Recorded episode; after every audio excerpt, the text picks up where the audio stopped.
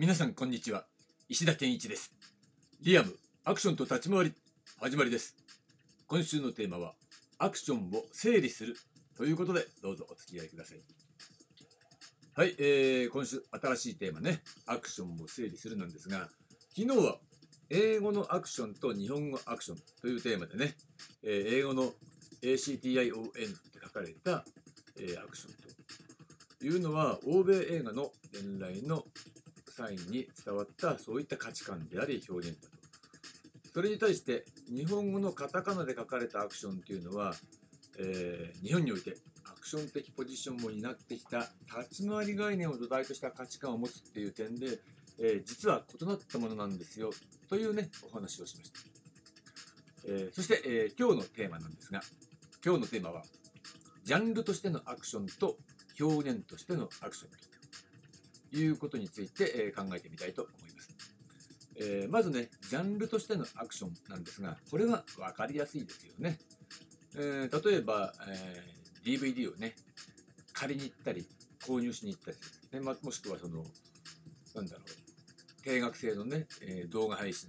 サイトで映画見ようかななんて思って探したりすると、必ずアクションっていうね、そういうジャンルっていう形で分けられてたりしますよね。まあ、これっていうのはもう単純な話、えー、コメディ映画だったらコメディ。ドラマ中心だったらドラマとかね。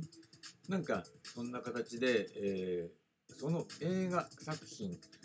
の特徴もしくはそのね何を中心とした、えー、形でその映画っていうものがね構成されているのかどういう表現を中心に構成されているのかっていうことをね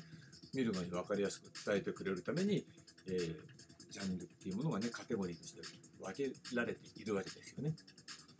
うん、その中でアクションっていうのは当然ある。そういう、えー、大きな枠組みとしてのね、アクション以外の分野と仕分けするためのジャンルとしてのアクションっていうのも確実にあるわけですよね。で当然その中にはもっと細かく、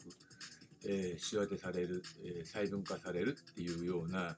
基準があって、その中でも例えば、そうですね、銃撃戦がメインの表現だったらガンアクションって言ってみたり、えー、カーチェイスがメインだったらカーアクションって言ってみたり、ね、戦争ものでそういう戦争における戦闘シーンみたいなのがね。エンタメ的にメインになってるんだったら戦争アクションって言ってみたりとか。そういった形でカテゴリーっていうのはまたさらにね細分化されていくわけです。これがジャンルとしてのアクション。っていうね、えー、一つの基準で我々が映画を見るときはその作品の特徴がどんなものなのかなっていうのを、えー、想定してなんか自分の好みのものを探す時にねこのジャンルとしてのアクションっていうのはとても、えー、分かりやすくて便利だったりしますよね。でそれに対して、えー、表現としてのアクションというものがあるわけです。でこれは何なのかなって考えた時に、えー、分かってるようで分かってないけどなんとなく我々は使っていたりする。それをね、きっちりちょっと定にしてみようと思いました。そうすると、えー、次のようになります。えー、まず、演劇の中で。でこの場合の演劇っていうのは、劇を演じるっていう意味なんで、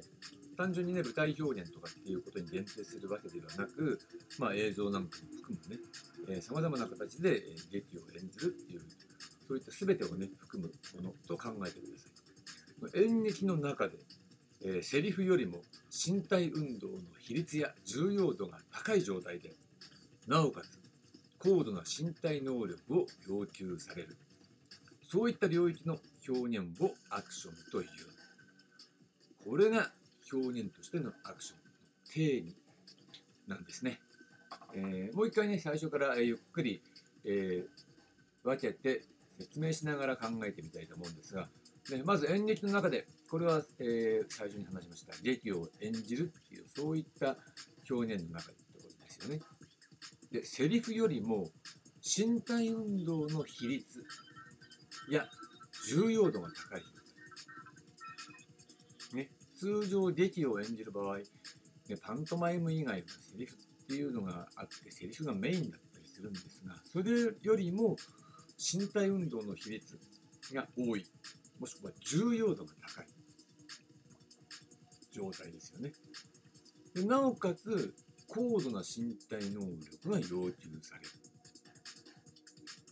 ここが大事だと思うんですね、えー、高度じゃなければ、えー、ひょっとしたらそうじゃないシーンもあり得る。という可能性もあるんですがやっぱ高度な身体能力が要求される。そういった領域の表現をアクションというというねことが、えー、アクションの中のね表現としてのアクションの定義なんですね。えー、じゃあもう一回ね具体例を挙げてみるとセリフよりも身体運動の比率や重要度が高い状態どんな状態なんだろうというとまあいわゆる危険なシーンっていうのはそういったものに該当しますよね格闘シーンなんかもそうなんですが危険なシーン、えー、窓からえばぶら下がってるみたいな状態を考えた時に、えそこからどうやって、えその危険な状態からね脱しようかっていうことをね表現している場合は、まあ、もし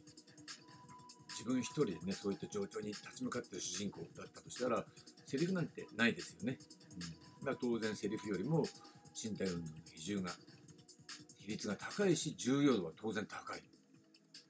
ていうようなことは言えると思います。でなおかつ高度な身体能力を要求される。もしそれ本当に本人が、えー、高いところからぶら下がってるんだとしたらこれは高度な身体能力要求されますよね。そういった領域の表現はアクションっていう間違いじゃない。同様に立ち回りもそうですよね、えー、立ち回りしながらセリフ喋ることもありますけど動きが本格化していったらやっぱり当然圧倒的に身体運動の比率が高い。ほとんど身体運動。なおかつ格闘シーンなんだから重要度はもちろん一番高い。下手したら映画の中でも見せ場になってるっていうぐらい高かったりするわけですよね。で当然高度な身体能力が要求される、うん、されるものじゃないと、まあ、深だから吹き替え使っちゃうとダメですよね。高度な、えー、身体能力が要求される、うん、そういった領域の表現をアクションという、うん、間違いじゃないですねこれね、うん、いいんじゃないかと。いうふうに思います。まあもちろんね、えダンスとか当てはまるんじゃないのって、うん、言われちゃうと、まあ確かに、うん、当てはまらないこともなくもないかなって気もしますが、まあ一応アクションの話をしてるんでね、そういったものは除外するということにしてもらいたいと思います。ね、このように、ジャンルとしてのアクションっていうのを分けるっていうのは、他との違い他の、えー、じゃアクション以外のジャンルのもの